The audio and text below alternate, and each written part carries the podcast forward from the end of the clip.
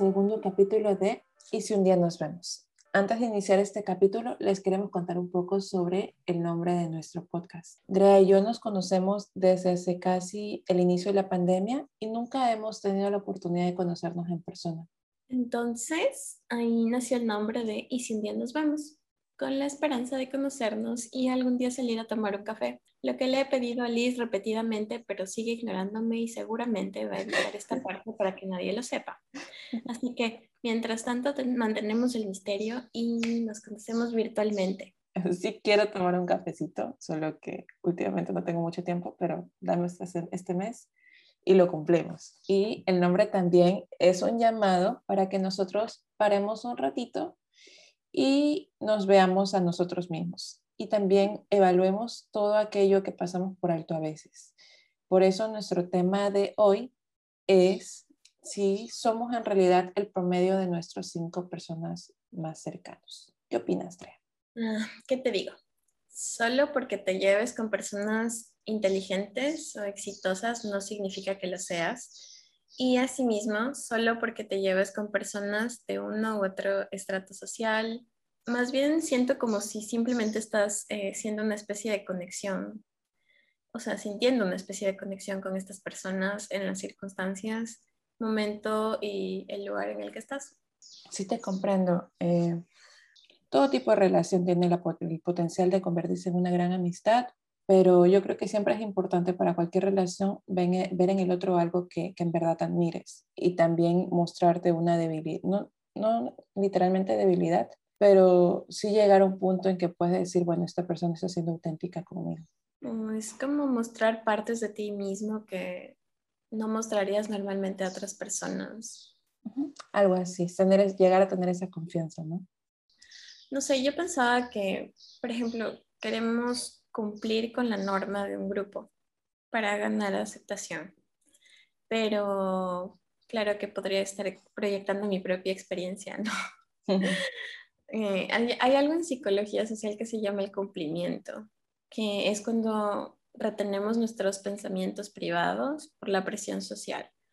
Y eso significa que nos conformamos con la mayoría, con lo que el grupo decida, porque a eso lo vemos como un endogrupo, es decir, como parte de nosotros y tendemos a ver a los demás como extraños, como separados de nosotros y a eso se le llama exogrupo porque es exterior a nosotros. Y esto es un problema porque si nos identificamos con ese grupo, empezamos a ver al resto de personas como, como, como seres eh, independientes de nosotros, como si fueran aliens, ¿ya? Y en cambio, lo mismo sucede cuando nos identificamos con alguien o con, cuando lo admiramos. Cuando admiramos una persona, esa persona ejerce una influencia sobre nosotros y entonces dejamos de cuestionar lo que dice y lo que hace esa persona y lo tomamos como si fuera una verdad. Y ah, muchas veces eso pasa por presión social o por esa admiración que sentimos y dejamos de cuestionar las cosas, nos olvidamos de cuestionar las cosas. Sí te, sí te cacho y yo creo que justamente es, eh, puedes que en algún momento eh, no estés sintiendo esa aceptación en tu, en tu entorno y justamente busques crear este nuevo lazo buscando esa aceptación, o sea, con ese propósito. Y también puede ser que tú que comiences una amistad con, con fines simplemente de, de, compartir con esa persona y, o admirar tanto a esa persona que, que necesita su aceptación.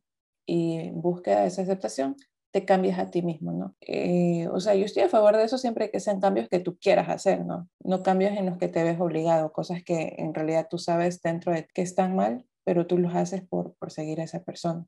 En cambio, si son cosas que en realidad admiras a esa persona, que no nacen de ti, o sea, valores positivos, que quizás no nacen de ti, pero los ves en esa persona, ves el tipo de, o sea, cómo esos valores influencian en su vida y también los quieres adoptar, muy chévere tener en cuenta. Eh, pero desde mi perspectiva, eh, relacionarnos en general es una herramienta natural a través de la cual descubrimos el mundo, o sea, es lo primero que nosotros hacemos de chiquitos. Y también es un instinto de supervivencia.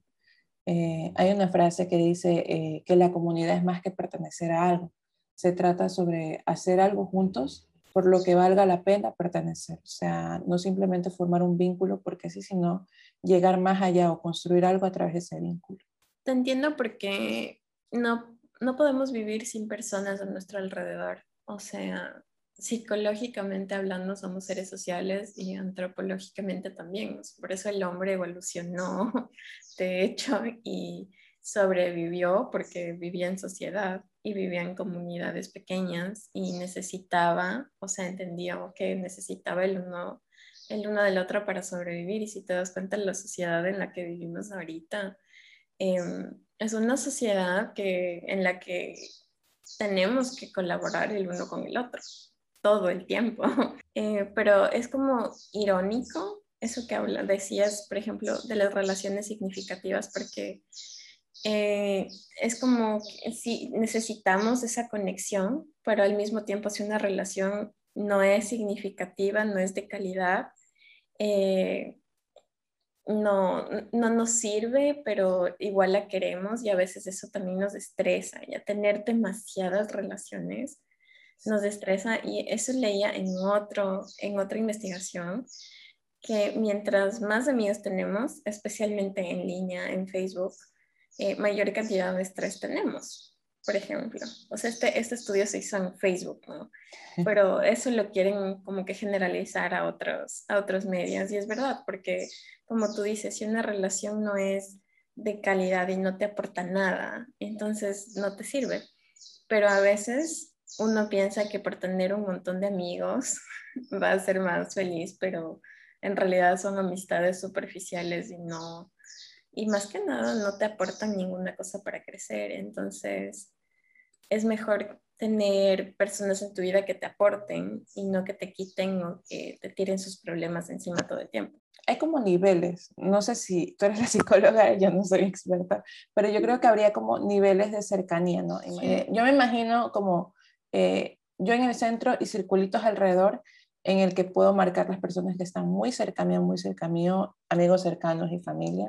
Y a medida, por ejemplo, en la siguiente esfera podría ir laboral, en la siguiente familiares lejanos que he visto dos veces, tres veces, pero que si me piden ayuda con algo, yo puedo ayudarlos o puedo pensar en ayudarles. Porque cada amigo es una relación y toda relación de amistad, de compañerismo, hay que cultivarla, ¿no?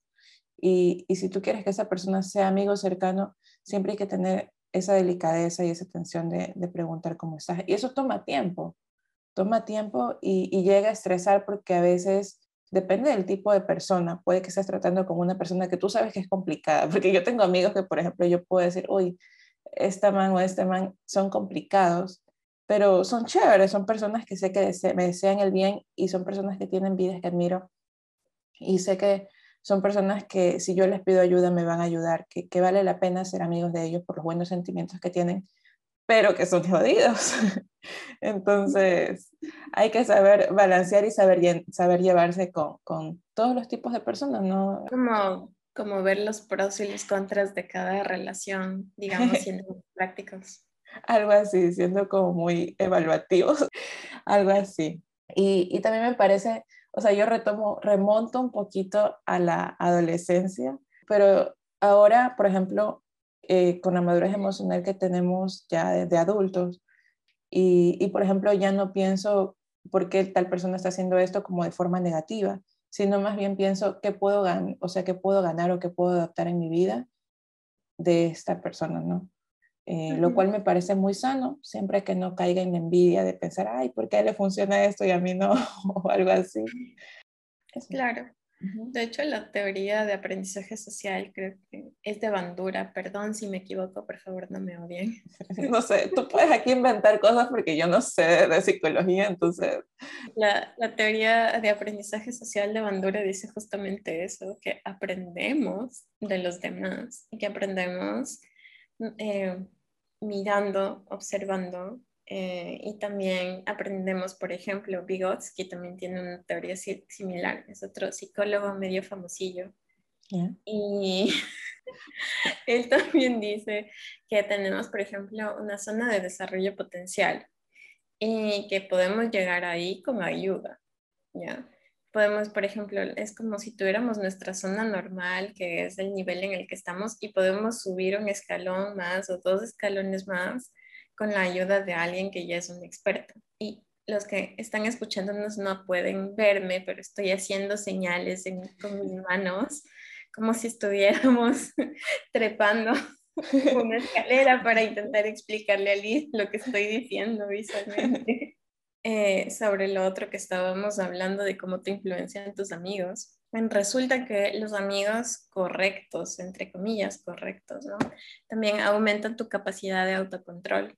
Y esto me hacía preguntarme si es que será por esto que, o sea, por eso del apoyo percibido, porque en psicología, por ejemplo, hay algo de el apoyo percibido, el apoyo de la comunidad, pero no solo, no es el apoyo que existe, sino es el apoyo que la persona, el ser individual, eh, está percibiendo como real, ¿ya? Porque, por ejemplo, puede llegar una, a una consulta la mamá de alguien, de algún paciente o algo, o, o, puede ser la misma paciente y decir, yo le apoyo a mi hija en todo, pero ella es una malagradecida. Y qué sé yo, si tú hablas con la hija, te dice, es que mi mamá me vive criticando y ella no ve el apoyo social de la mamá, sino está viendo la parte de la crítica de la mamá y probablemente la crítica es mayor, pero la otra, la señora piensa que la está apoyando. Entonces, como que no, no somos conscientes. Entonces, es como que la gente a tu alrededor y especialmente los amigos afectan eh, muchas capacidades tuyas y afectan también tu, por ejemplo, tu capacidad de autocontrol. Y lo que leía era que de acuerdo con otra investigación, sí es por ese apoyo percibido, ¿ya? O sea, sí es por apoyo percibido que los amigos cambian nuestras capacidades y aumentan nuestra capacidad, por ejemplo, de autocontrol.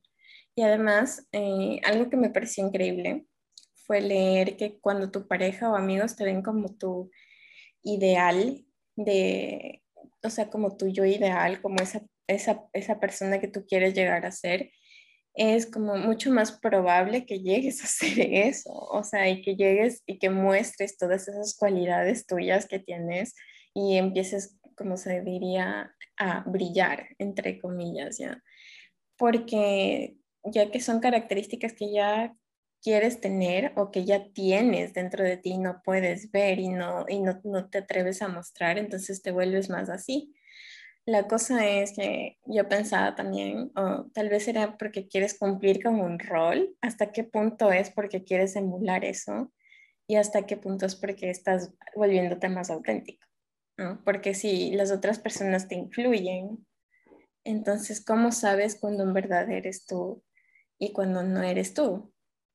Porque, bueno, puede que sea porque otras personas sacan aquellas partes de ti que estaban dormidas. Creo que eso tiene mucho que ver con cómo tú te comportas desde el inicio, porque creo que el, el inicio de toda relación o el inicio de una amistad es como eh, influye un poco en cómo te van a tratar, ¿no? Personalmente yo, por ejemplo, soy muy tímida para, para iniciar eh, una relación o una conversación o lo que sea, em, pero pero cuando tú ves esa aceptación de, de la otra persona que, que, te da a entender como que puedes ser tú misma y, y, yo me voy a reír de lo que tú te rías y te voy a comprender y quizás no te pare en algunas cosas, pero está bien.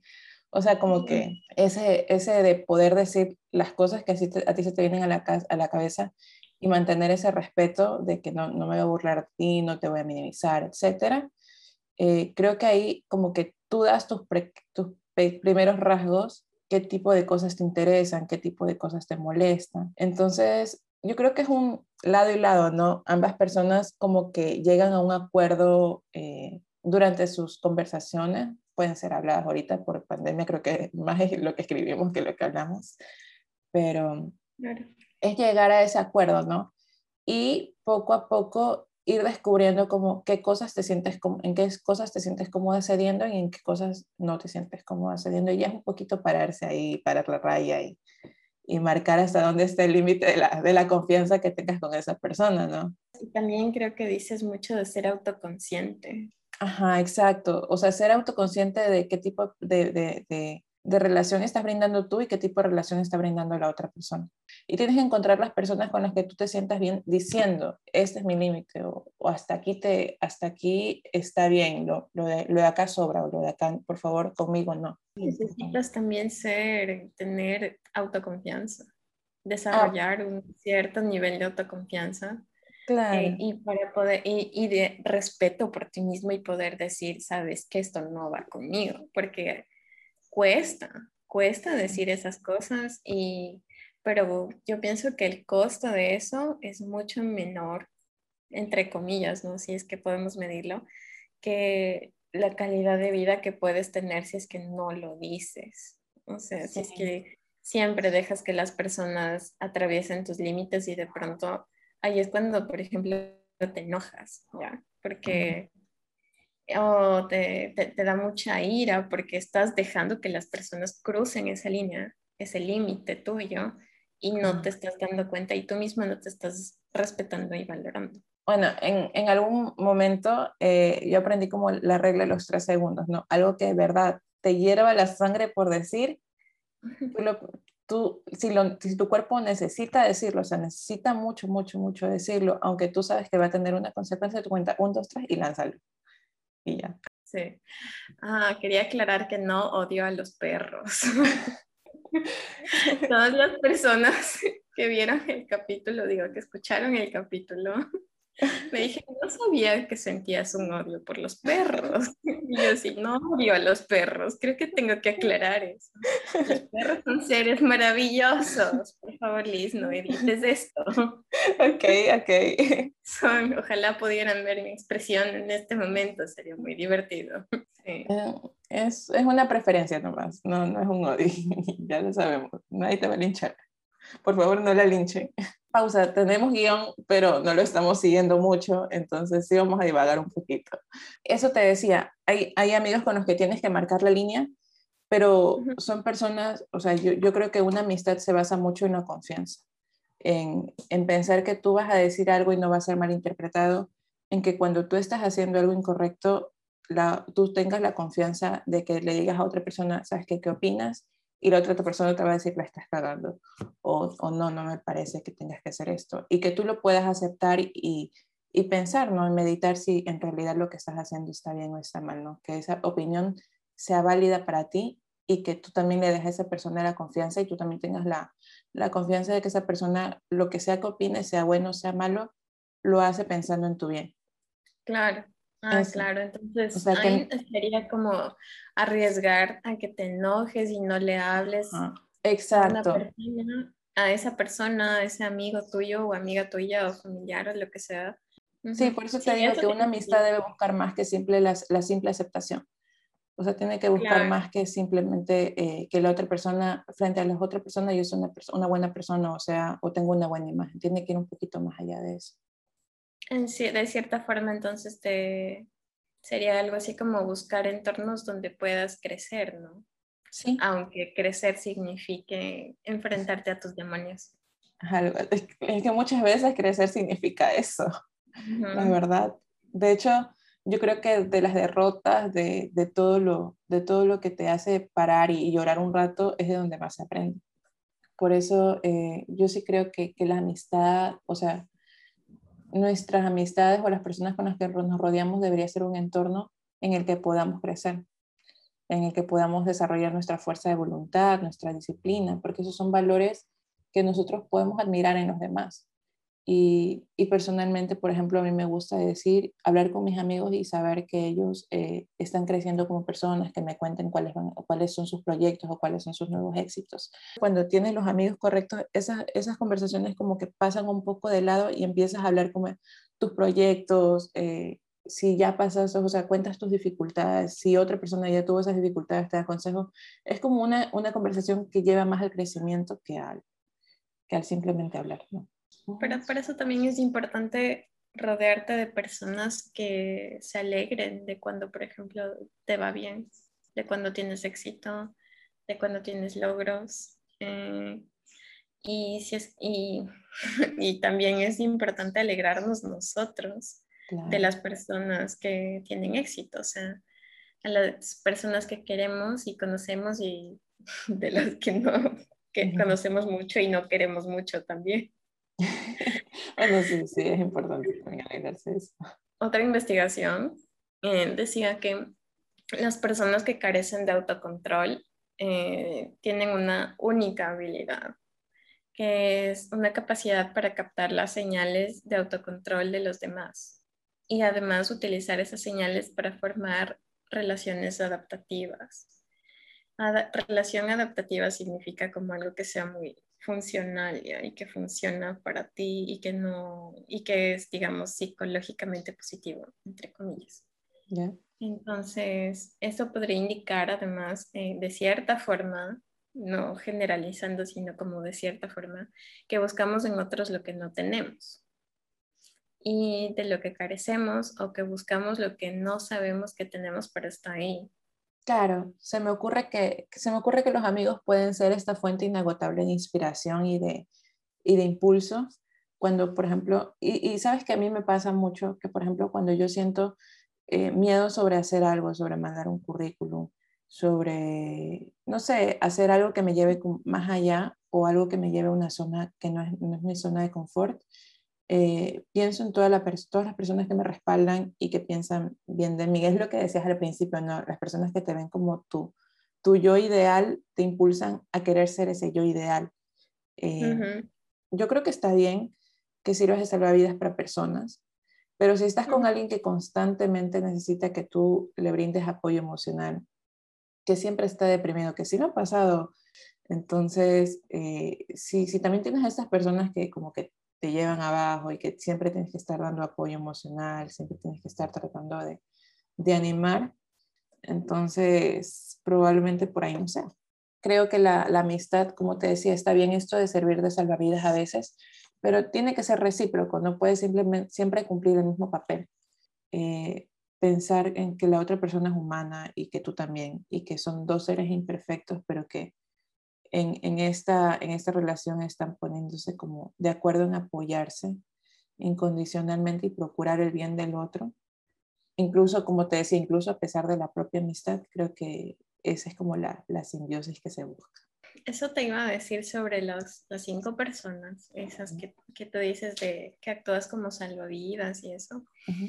De hecho, sí hay personas que, o sea, por todo lo que estaba leyendo, hay personas, y por mi vida también, mis experiencias, es como, hay personas que sí te utilizan solamente cuando necesitan algo ya. Y por ejemplo, yo bromeo con eso de ser psicólogo, pero en verdad muchas veces las personas piensan que, oh, está estudiando psicología, le voy a contar mis problemas. Y ahí es cuando tienes que, que poner un límite, así como especialmente si ya te empiezas a dar cuenta que son patronas.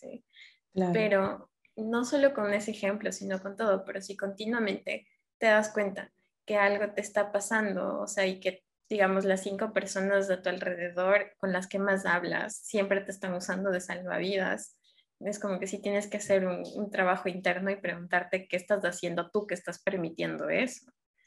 Porque también muchas veces no es por decir, o sea, no es por decir eh, que, la, que, que, tú no eres víctima de una circunstancia, ¿ya? O que es tu culpa que te estén pasando cosas malas, no, porque no es culpa de nadie, es, en cambio, una parte de eso es tu responsabilidad, que es diferente, ¿ya? Entonces hay que saber diferenciar entre culpa y responsabilidad, ¿ya? Y hay que saber poner límites y analizarse uno también y decir, si es que eso me está pasando continuamente y si es que todas las personas en mi vida me están usando como salvavidas, entonces, ¿qué estoy haciendo yo para que eso me suceda? Yo creo firmemente que uno no puede cambiar a las personas. Las personas tienen que tomar la decisión de cambiar para, para cambiar y puede que tu relación con alguien llegue a ese punto en que tú conociste a una persona al inicio y, y, y después, dos, tres años después, tú ves a esa persona y es una persona totalmente diferente. Porque puede que tu, tu, relación con esa persona haya contribuido a ese cambio, pero tú no, no decidiste que esa persona iba a cambiar, tú no tienes ningún poder sobre ese proceso. El proceso lo lleva esa persona personalmente, o sea, lo lleva cada uno. Pero sí es importante eh, decir que que tú no estás obligado a estar con una persona, no, estás obligado a ser amigo de una persona. Eh, puede ser que sea una persona que sin, sin, decirte malas palabras esté constantemente revocando tu opinión. Eh, son, son cosas que, que, quizás y tú por disculparlas o por no, no llegar a un enfrentamiento por algo tan pequeño, entre comillas. O por no estar solo. Exacto, o por simplemente perder a esa persona que tú crees que te comprende, pasas por alto y igual esas, esas palabras o esas acciones crean poco a poco, van poquito a poco lacerando tu, tu confianza, van lacerando tu, tu autoestima y tú no te das cuenta hasta que ya has forzado un vínculo con esa persona y ya. Entonces creo que sí es importante como lo que te decía, ¿no? Poner los parámetros, los, poner los parámetros en la vida siempre y cuando eh, siempre, siempre sabiendo que ninguno es perfecto, ¿no? es, la cuestión no es juzgar al otro.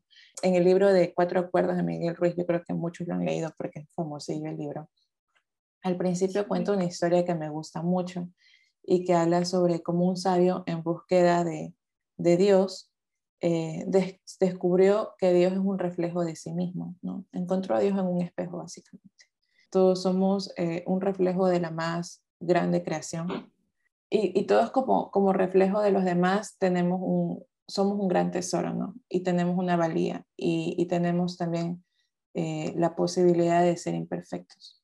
Eh, todo lo que nos lleva a, olvidarnos un poco de que, de que todos estamos, eh, todos estamos como en, el, en la orilla de, de, ser correctos o incorrectos, o sea, todos tenemos la posibilidad de equivocarnos o no, eh, creo, que, creo que eso se vuelve la bruma de la que hablan en mi historia y que nos impide recordar eh, que todos somos humanos al final de, al final de, de, todo, ¿no? Entonces, eh, creo que es más difícil para nosotros mismos aceptar lo bueno que habita en nosotros, quizás por lo que por lo que no es políticamente correcto decir, ah, yo soy tal, o sea, tú lanzarte flores a ti mismo, no es como tan, tan aceptado yo, por ejemplo, en conversaciones lo hago mucho en broma, pero también siendo muy sincera, digo como que como yo no voy a privar al mundo de, de, mi, de, mi, de mi belleza o cosas así. Pero lo digo mucho en broma, pero lo digo muy en serio también. O sea, yo sé lo que valgo y sé que, que es importante, eh, que mi existencia es importante y vale la pena y, yo lanzo como mi cachito comercial diciendo esos comentarios, pero, pero no es algo, o sea, lo exagero un poquito en, toma, en tono de broma, pero no es algo muy alejado de mi realidad. Yo de verdad me quiero mucho. y creo que eso es sano, ¿no? Quererse mucho, o sea, quererse a uno mismo, porque si tú no te quieres, no, no vas a saber cómo quieres que los demás te quieran. O sea, es, es sano quererte. Si no te has dado cuenta, yo siempre estoy hablando de eso. Sí, sí, mucho. Eh, la pueden seguir en, en Trivarius. si quieren recibir, si quieren aprender más de amor propio, te estoy haciendo un cachito comercial. Gracias. No, vale la pena, vale la pena. Los mensajes, eh, los mensajes que das son muy importantes para, para todos y son cosas que, que, a veces uno, como te digo, uno olvida. Porque uno, como te digo, el, el, espejo no es solo hacia los demás, no es que a veces uno olvida que la otra persona también es humana y tiene derecho a equivocarse. También uno olvida que uno mismo es humano y también tiene derecho a equivocarse y tiene el deber de perdonarse.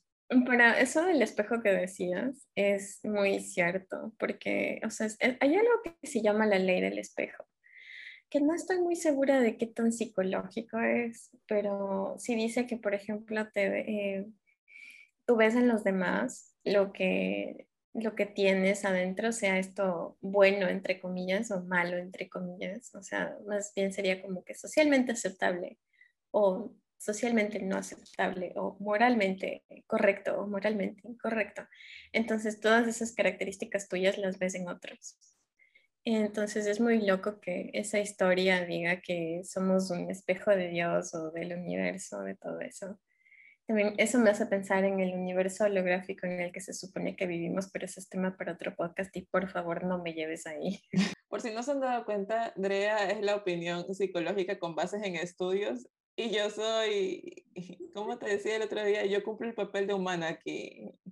Es una simple mortal opinando. Sí, es verdad. Pero está bien, yo, creo, yo pienso que tú eres la, tú eres súper reflexiva, o sea, ah, todo lo que yo digo, tú lo, lo, lo, pones con experiencias tuyas o con cosas que piensas. Y de hecho eso es una muy buena manera de aprender. O sea, es como si estuvieras integrando ese conocimiento y diciendo, sí, esto es verdad, sí, es verdad, esto he visto. Y con eso no se te va a olvidar. O sea, tú también dijiste esto, que la sociedad, por ejemplo, nos empuja a ver lo que es negativo y malo sobre nosotros mismos muchas veces y otras veces, y, nos, em, y nos, también nos empuja como a decir, uy, no, es que eso no somos, uy, no, es que no podemos decir las cosas buenas que tenemos, ¿ya? entonces empiezas a admirar en otras personas lo que tienes. Eso es lo que, digamos, una pseudo conclusión, así de que rechazas en ti lo que no te gusta en lugar de aceptarlo, pero también es por, por, lo que te decía de es lo moralmente correcto o lo moralmente incorrecto, porque muchas veces, por ejemplo, rechazas partes tuyas que, qué sé yo, tienes mucha grasita en los brazos, digamos que eres una persona delgada, ¿sí? y de pronto tienes unos brazos súper gorditos y rechazas esa parte de ti y muchas veces también rechazas partes psicológicas tuyas, no, no físicas, porque te han enseñado que eso está mal, porque te han enseñado, digamos, que tienes que emular un modelo durante tu infancia y pues te olvidas que todas esas partes tuyas tienen un valor, ¿ya?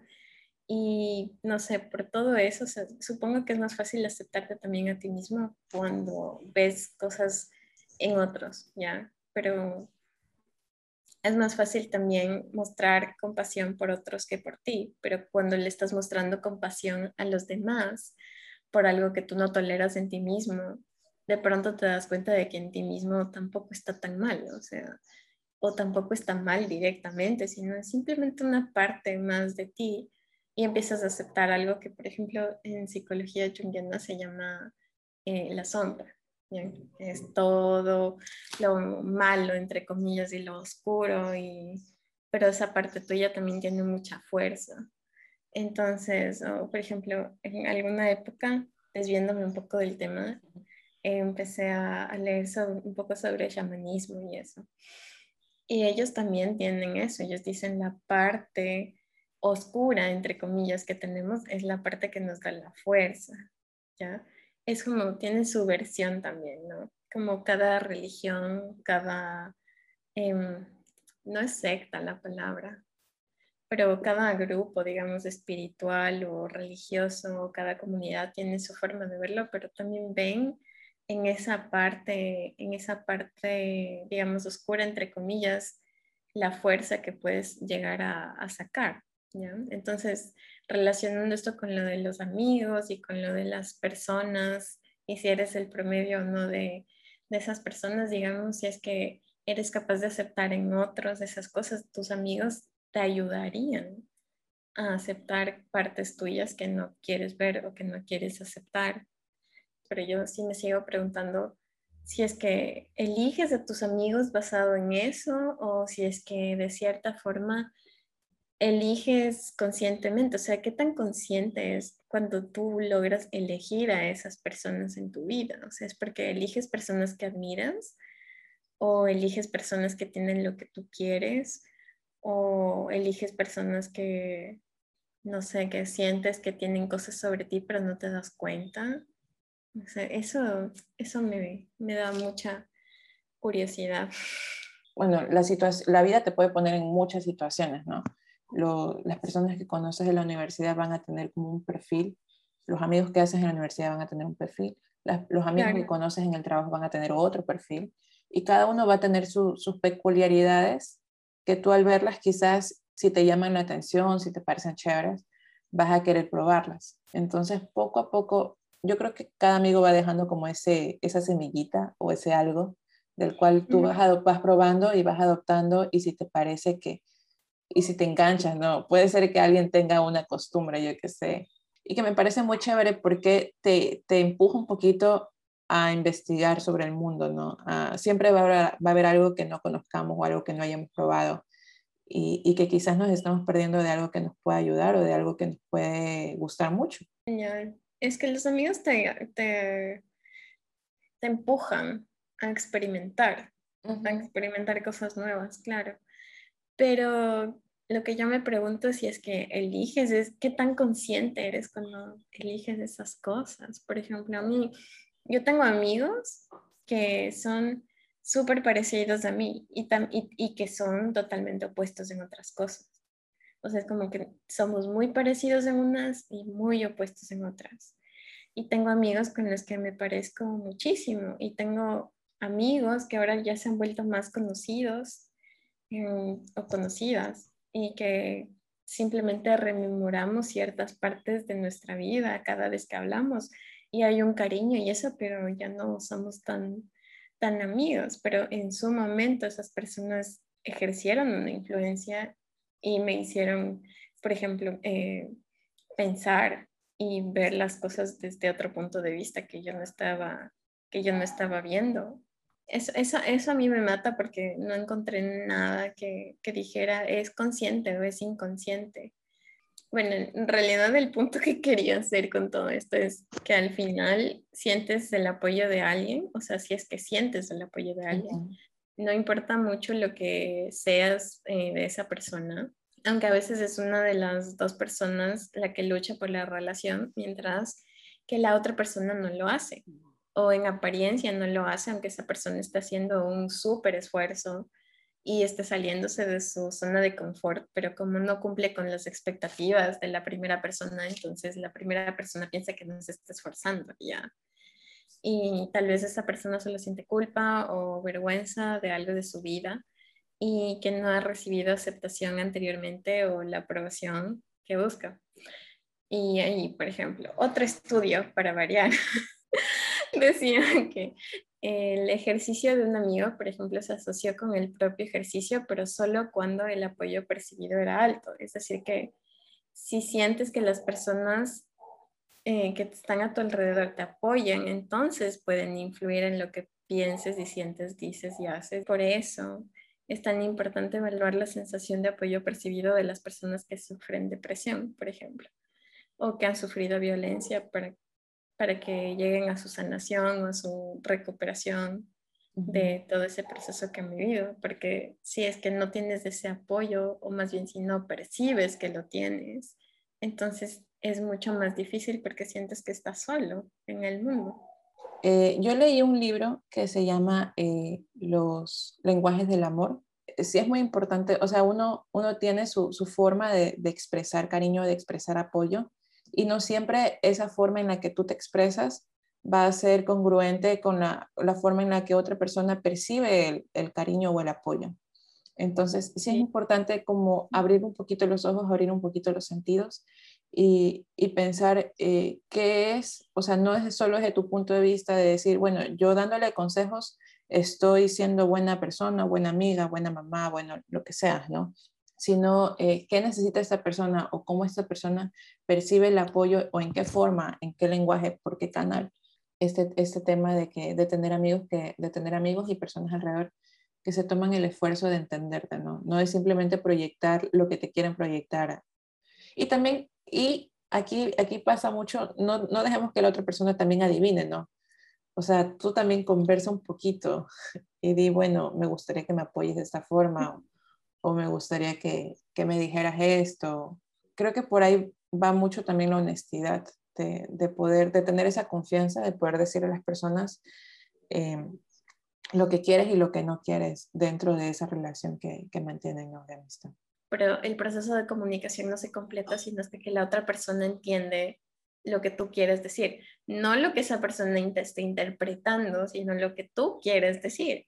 Entonces, sí es importante claro, sentir empatía y ponerte en el lugar del otro, pero tiene que haber un esfuerzo del otro también por eh, ir como 50-50, es como el uno ser empático y el otro comunicar para que haya, para que sea posible una relación. algo que me pareció muy loco fue eh, leer que, por ejemplo, los futuros amigos o los socios ya son similares desde el principio de su conexión social. Entonces, eh, si ya las personas son similares desde que se conocen, pero no lo aceptan, ¿ya? Entonces empiezan a autodescubrirse a través de los demás. Y es lo que decíamos de Bandura, del aprendizaje social. Y lo que decías tú, que es como que seguimos aprendiendo de los demás, pero en realidad estamos aprendiendo sobre nosotros mismos. Entonces, otra vez yo me pregunto, es como que hasta qué punto percibes en algún nivel esa similitud, es inconsciente tal vez, ¿no? Y tal vez puede que esa percepción, que puede que no sea consciente, influencia la relación y que tanto aceptas las partes de la otra persona, eh, hace que aceptes las, las partes de ti y también que tanto aceptas las partes de una persona con la que quieres llevarte conscientemente, eh, hace que ignores las partes que te molestan de esa persona, ¿ya? O las cosas, por ejemplo, lo que yo te decía, que tengo amigos que son opuestos, que somos opuestos totalmente, por ejemplo, en política pero somos muy parecidos en otras cosas y nos encanta, qué sé yo, el tema del yoga y la espiritualidad y, y las religiones y la filosofía y conversamos y bla, bla sobre esas cosas y podemos estar hablando horas, pero el momento en que tocamos el tema de la política es, por el mío, es, es lo contrario y es, es como, no, no sé, es como, ¿somos conscientes de eso cuando entramos en esa relación o es que hay, hay, o es que, ¿qué es lo que pasa? Es que tenemos que aprender de eso y ahí es cuando, por ejemplo, yo me salgo de la, de la psicología, de lo cognitivo y me voy a la parte de la sincronicidad. Porque digo, tal vez, como le dije yo a un amigo eh, hace un par de semanas atrás, le dije, es que yo creo que tú estás en mi vida para enseñarme tolerancia, porque en verdad es algo que me hace falta la tolerancia en la parte política y con él somos, qué sé yo, 85% parecidos y ese 15% a veces hace que perdamos la cabeza, ¿ya? Y que uno de los dos tenga que conscientemente decir, a ver, basta. Pero también puede que sea que simplemente es algo que sigues repitiendo un ciclo, una y otra vez, una y otra vez, hasta que terminas de, de aprender lo que no quieres aceptar de ti y de tu propia sombra, yo creo que llevarte con alguien que, sea muy parecido a ti y que te dé la razón en todo, crearía ese tipo de, burbuja de la que no, o sea, es como que yo, yo estoy bien en mi punto, yo estoy bien, yo vivo bien, la otra persona me acepta como soy, no me, no me desafía nada, no me reta nada, nos estancamos un poquito, ¿no? Entonces, creo que, no hay crecimiento en ese tipo de relación. Pero como tú dices, eh, normal, y normalmente es así, personas nuestros amigos son personas que tienen esa similitud de la que se agarra la amistad y, desde allí parte, eh, parte del conocernos a una, a el uno al otro y darnos cuenta que quizás no somos tan iguales o que en este tema, como tú dices, por ejemplo, en, lo que comentabas de tu amigo en el tema político, eh, no, no, se llevan tan bien o no, no comparten opiniones.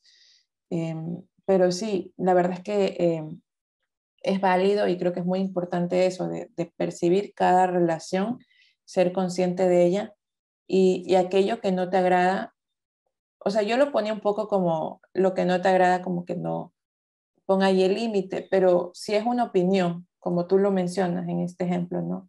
Si es una opinión totalmente válida de la otra persona, más bien aprende a llevarte con personas que tengan esa opinión diferente o aprende a ver aquello que tú tenías por ser por seguro eh, por ejemplo, puede que la otra persona no te trate de convencer, pero hablándote de, tu de su experiencia en ese tema, logre hacerte ver otro punto de vista y no, no quizás no cambiar completamente tu punto de vista, pero sí estar abierto al diálogo, sí estar abierto a la duda, sobre todo, ¿no? Hay una frase que dice que la, la mente es como un paracaídas, la única forma que funciona es abriéndose. Entonces, creo que tener esa mente abierta a, a encontrarte todo tipo de personas, eh, sea que piensen como tú o que no, y, estar dispuesto a, darles la oportunidad de, escucharlas y de pensar en lo que ellos dicen y quizás tomar lo que te sirve de, esa conversación, ¿no? Yo creo que para crecer hay que tener algo en contra o hay que tener algún bache o, algo que te va a superar, porque eso es lo que fortalece tu, tu capacidad de, crecimiento, por así decirlo, ¿no? Eso es lo que te hace resiliente. Exacto. No, no, sí, interrúmpeme nomás, así es, así es más chévere. Y, y, lo que te decía, hay otro tipo de complicidad que es la que me gusta mucho, que es el saber que, que la otra persona quizás no va, me va a pelear un poco, quizás yo voy a pelear con otra persona, eh, pelear en el sentido de que no vamos a estar de acuerdo, no, no pelear de que, de que la voy a tratar mal y esa persona me va a tratar mal. No, pelear de violencia, estamos aclarando. En este podcast estamos en contra de la violencia. Sí, exacto, no se fomenta la violencia, hablamos de pelear en el sentido de debatir, quizás es una forma mejor de decirla. No odiamos a nadie, tampoco odiamos a los perros. No, no, no, a perros ni gatos somos puro amor en este podcast. Brindamos amor, comprensión y ternura. Y, y te decía, hay una complicidad que me gusta mucho más de saber que le puedo decir esto a esta persona, o por ejemplo, yo le puedo hablar de, de política a alguien que no siga mi línea política, sé que me va a debatir, pero sé que voy a sacar un aprendizaje de ese debate, lo cual me haga desear hablar de ese tema con esa persona, ¿no? Porque dudas tenemos todos sobre todos los temas y es importante, eh, yo creo, tener diferentes puntos de vista o nutrirte de diferentes perspectivas para alcanzar eh, qué es lo que, con lo que tú te sientes cómoda creyendo, con, con lo que tú te sientes que es lo correcto, ¿no? Por así decirlo. Los amigos a veces cuando te muestran muy pocos cambios de personalidad, actitudes, valores y, o sea, comportamientos socialmente relevantes, entonces las hace como que tu amistad se muera más rápido, pienso yo. Es como... bueno, depende, ¿no? Porque, por ejemplo, si eres súper narcisista, entonces solo quieres que te den la razón, o egocéntrico, solo quieres que te den la razón. No, ya en serio, el narcisismo es un trastorno de personalidad, pero eso es solo una manera de llamarlo, por si acaso. de ejemplificar ya.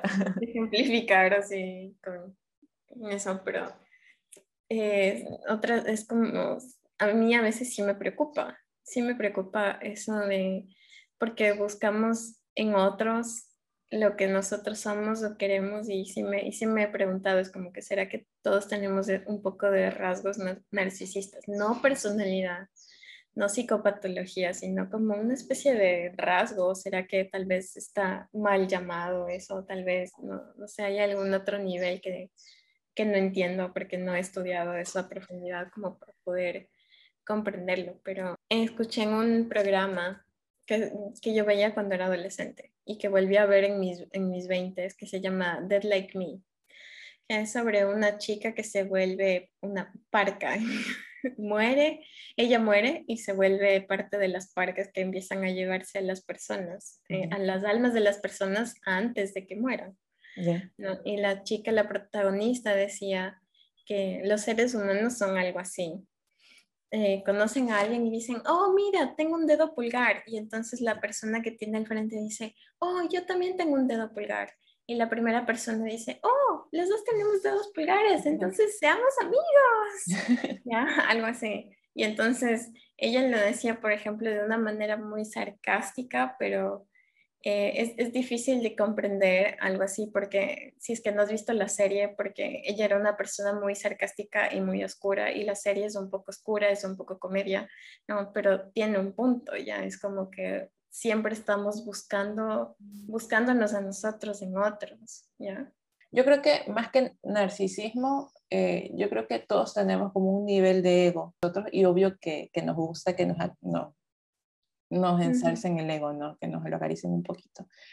Pero, eh, o sea, ya, ya queda en nosotros saber cuándo es el límite, ¿no? Cuando ya estamos pasaditos de querer, de querer que todo eh, gira a nuestro alrededor.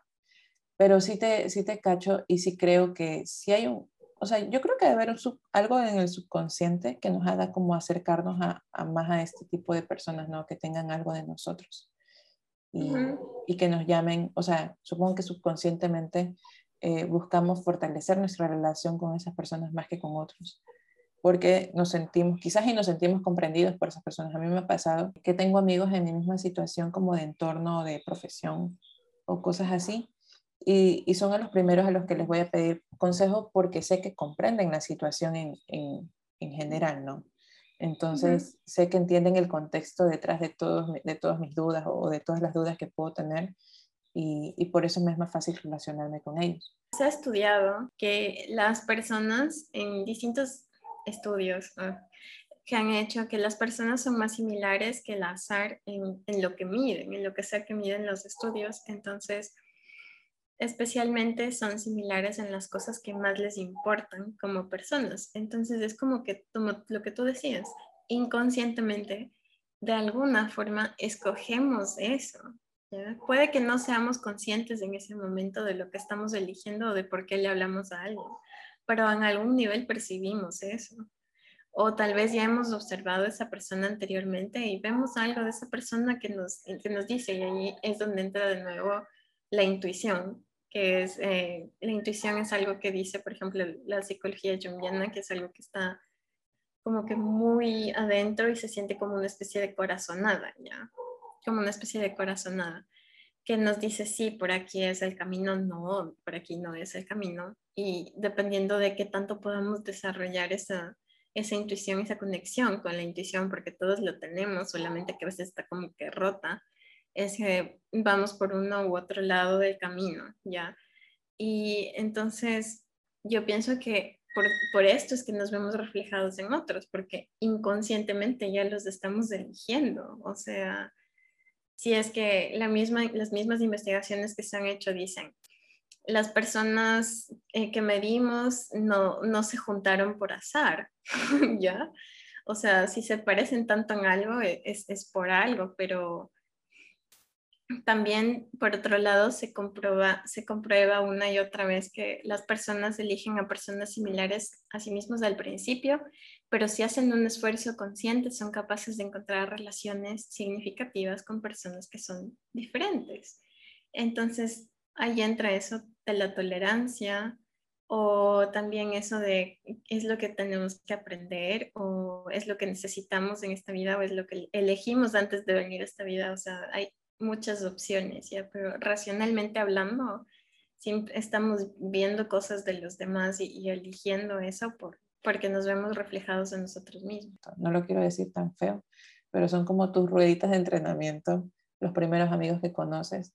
Y, y depende, y ahí es como descubres cómo es el, esta relación de amistad o cómo es esa interacción entre los amigos. Y yo creo que esa va a ser la vara en la que midas o en la que te, te, te sustentes para crear tus demás relaciones. Si, por ejemplo, con amigos muy cercanos te va mal, es normal que inconscientemente o conscientemente eh, busques personas diferentes. O si te va mal con personas muy diferentes, que digas, bueno, con esta amiga no me funcionó porque de verdad pensábamos muy diferente, no teníamos nada en común. Es posible que conscientemente, creo que en ese caso sería, busques personas que sean eh, muy parecidas a ti. Eso es lo que se llama el sesgo de confirmación, que es cuando buscamos activamente o inconscientemente información que es similar a lo que ya creemos. O sea, es como que reunimos y recordamos información de forma selectiva o la interpretamos con un sesgo basado en lo que ya sabemos o creemos anteriormente.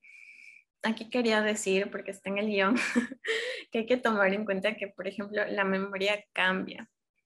Entonces, cada vez que recordamos algo, alteramos una parte de la memoria. ¿Y porque esto es importante? Porque cuando estamos confirmando nuestras creencias, es como que no, no tomamos en cuenta que la, que la memoria cambia y las cosas cambian y lo que nos sucedió cambia. Y entonces recordamos algo y muchas veces eh, empezamos a encontrarnos con personas que nos recuerdan cierta parte de nuestra vida o que eran como nos, o que son en el presente como nosotros éramos o como creíamos que éramos o como nuestra memoria nos dice que, que es ahora. Sí, eso justamente es que te iba a decir. O sea, a veces no recordamos exactamente qué pasó, eh, porque a, mí, también me ha pasado cosas que a veces ni te explicas, o sea, cosas que no entiendes cómo, o sea, si te dicen, por ejemplo, dime qué pasó y, tú tienes como que relatar los hechos, no recuerdas claramente qué pasó, pero sí recuerdas claramente cómo eso te hizo sentir. Pero sí. sí. Y ahí es donde viene la importancia de ir al psicólogo. Sí, es muy importante. Yo nunca he ido, pero es muy importante. Pero ahora ya tengo una amiga psicóloga. eso es un avance. Es un, avance. es un avance. Mi amiga no me puede tratar, pero conoce muchos psicólogos que sí, entonces ya estoy más cerca. Y, y bueno, y el, el, punto es encontrar esa, esas, esas personas o esos entornos en que tú puedas ser simplemente espontáneo, libre y, y encuentres ahí aceptación y también, eh, como te digo, para mí es muy importante el tema de que los amigos te brinden tanto aceptación y respeto, como un tema de yo quiero llegar a eso o... Claro, el problema es cuando generalizamos. Generalizamos, por ejemplo, decimos, esta persona es buena en esto, entonces debe ser buena para todo. y ahí se crea una idealización y ahí en lugar de tener una relación de amistad o de lo que sea con una persona, estamos teniendo una con nuestra propia cabeza. Estamos utilizándole a esa persona y llevándole a un nivel, ah, es que no quiero decir nivel Dios, porque eso es irrespetuoso, pero para que lo entiendan, lo estamos subiendo un poquito entre, e, entre, o sea, lo estamos dejando a la mitad entre humano y, Dios, o sea, como que en medio de semi-Dios, así, o lo, lo, idealizamos y decimos, no, si esta persona hizo algo bueno en, por mí, al principio y esa es mi primera reacción con esa persona, entonces es una buena persona y, y minimizamos el resto de cosas. Si nuestra primera impresión de alguien, en cambio, es mala, entre comillas, que sé yo, esa persona es mala o egoísta, o vemos que le grita a alguien, pasamos todo el, el, resto de nuestra interacción con esa persona en, esa, en eso. ¿ya? Y es muy difícil salirte de eso. Y esto no es de psicología, es solo una, una conclusión mía, pero es probablemente por supervivencia, ¿ya? Porque, porque decimos, a ver, esto puede ser bueno, esto puede ser malo, y, como animales que somos, eh, necesitamos alguna especie de, de medida o, de estatus, o no estatus, sino de medida para, para decir esto es peligro y esto no. Siempre me he preguntado si efectivamente hay personas malas que hacen cosas malas o personas eh, que están confundidas y hacen cosas malas creyendo que eso es lo que deben hacer o que ese es el camino correcto. O personas eh, que hacen, o personas buenas que hacen cosas buenas, pero no, o sea, ya me enredé un poquito, o personas, eh, personas que no son buenas enteramente porque no creo que nadie sea 100% bueno, 100% malo, sino personas que hacen su esfuerzo día a día por hacer lo correcto, no por eh, desafiarse a ellos, porque a veces, a veces hacer lo correcto no es cómodo. Ahí creo que las personas, eh, ahí se ve la verdadera temple de las personas, ¿no? en que hagan el bien aún a costa de, de, su propio, de su propia comodidad la maldad y la bondad son relativas. Ahí entra mucho eso de la sincronicidad que te decía antes y entra también el entender que no existe una persona 100% buena ni 100% mala.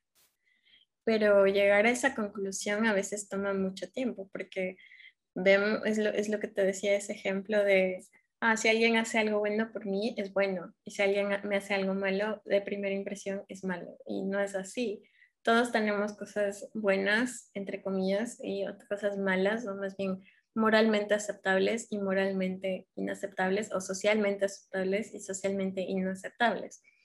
El problema es, es cómo esas experiencias se quedan impregnadas en nosotros y cómo nos afectan, más que, más que si, si estamos juzgando a la otra persona. Pero creo que a medida que, que conoces a las personas, y vas sabiendo con quiénes eh, sí vale la pena crear una relación para ti o, o quienes no, no van, no, no, te están aportando según el tipo de vida que tú quieres llevar.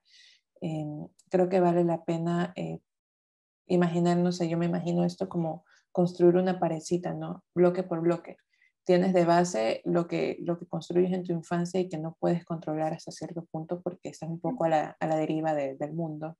Y cuando ya empiezas a crear tu, tu desarrollo emocional y a tener este, este discernimiento más claro, tú puedes ir poniendo los bloques poco a poco, ¿no? Y habrá personas, imaginando que cada persona es un bloque, ¿no? Habrá personas con, la que, con las que pegue y, se queden en tu vida por mucho tiempo y, y crees una relación que aún estando lejos la sientas cercana. O habrá personas con las que tú creas que puede, puedes construir algo y, y no, y no sea así, y tengas que reemplazar ese blog. Bueno, no reemplazar, suena feo cuando hablas de personas, pero, pero sí como saber elegir qué bloque es el que funciona para tu construcción, por así decirlo. Vamos a hacer un poco metafórico, eso, metafórico. Como que de lo que decía, sí, es que a la familia no la eliges y eso hace todo como más complicado, ¿verdad? Y muchas veces hay consecuencias si es que te alejas de las personas que no te aportan. Si es que te critican o si te hacen sentir mal. Aunque muchos dicen, aunque muchos dicen que no, eh, yo pienso que sí, uno sí se debe alejar de las personas que le hacen daño y tienes que entender que tienes la opción de irte a otro lado. ¿no? Eh, aunque el, mi problema es que yo no puedo ser muy muy parcial, digo, muy imparcial en este sentido, porque, porque yo también, yo sí me he alejado de personas, mm, porque no, sentía que no me aportaban mucho y más que nada me criticaban o solo veía cómo criticaban a los demás y yo no, no quiero eso en mi vida porque es un poco tóxica ya. Entonces, pero al final no terminamos de concluirles. Es que, bueno, sí, tienes razón, pero creo que hay muchos factores que influyen, ¿no? Y, y cada, como te digo, cada persona es un mundito diferente, ¿no?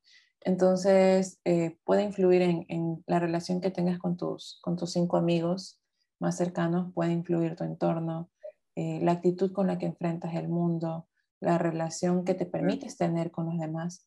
Entonces, incluso tus propias metas y, y aspiraciones son, son, muy importantes cuando evalúas eh, el tipo de amistades que tienes.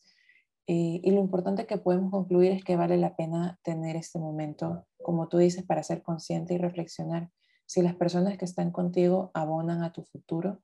Y lo que sí es seguro es que les deseamos a todos que tengan amigos muy honestos y leales, que celebren quienes son tal cual son y, y que atesoren en su amistad algo, algo valioso. Nosotras definitivamente valoramos que nos hayan escuchado hoy y los esperamos el siguiente lunes con nuestro tema. Y bueno, vamos a contar un poco sobre nuestras experiencias en colegios católicos, porque sí. Drea y yo venimos de colegios católicos y este podcast nos dimos cuenta que, que tenemos mucha tela que cortar ahí. Nos vemos la próxima semana. Entonces. Y, y, decimos vemos cómo encontrarnos, ¿no? Por si acaso, no es que estamos pensando que, que, los vamos a ver, aunque sería genial, pero aún no crean esa tecnología. Y, ah, si escuchan pajaritos es porque estamos grabando al lado de una selva amazónica. Drea nos, Drea nos acompaña desde la selva del Amazonas, donde hay mucha vegetación y mucha fauna. Especialmente a las 5 de la mañana. Entonces van a escuchar mucha, muchos animalitos por ahí. No se preocupen, uh -huh. es vida, acéptenlo y sigamos adelante. Nos vemos la próxima semana entonces.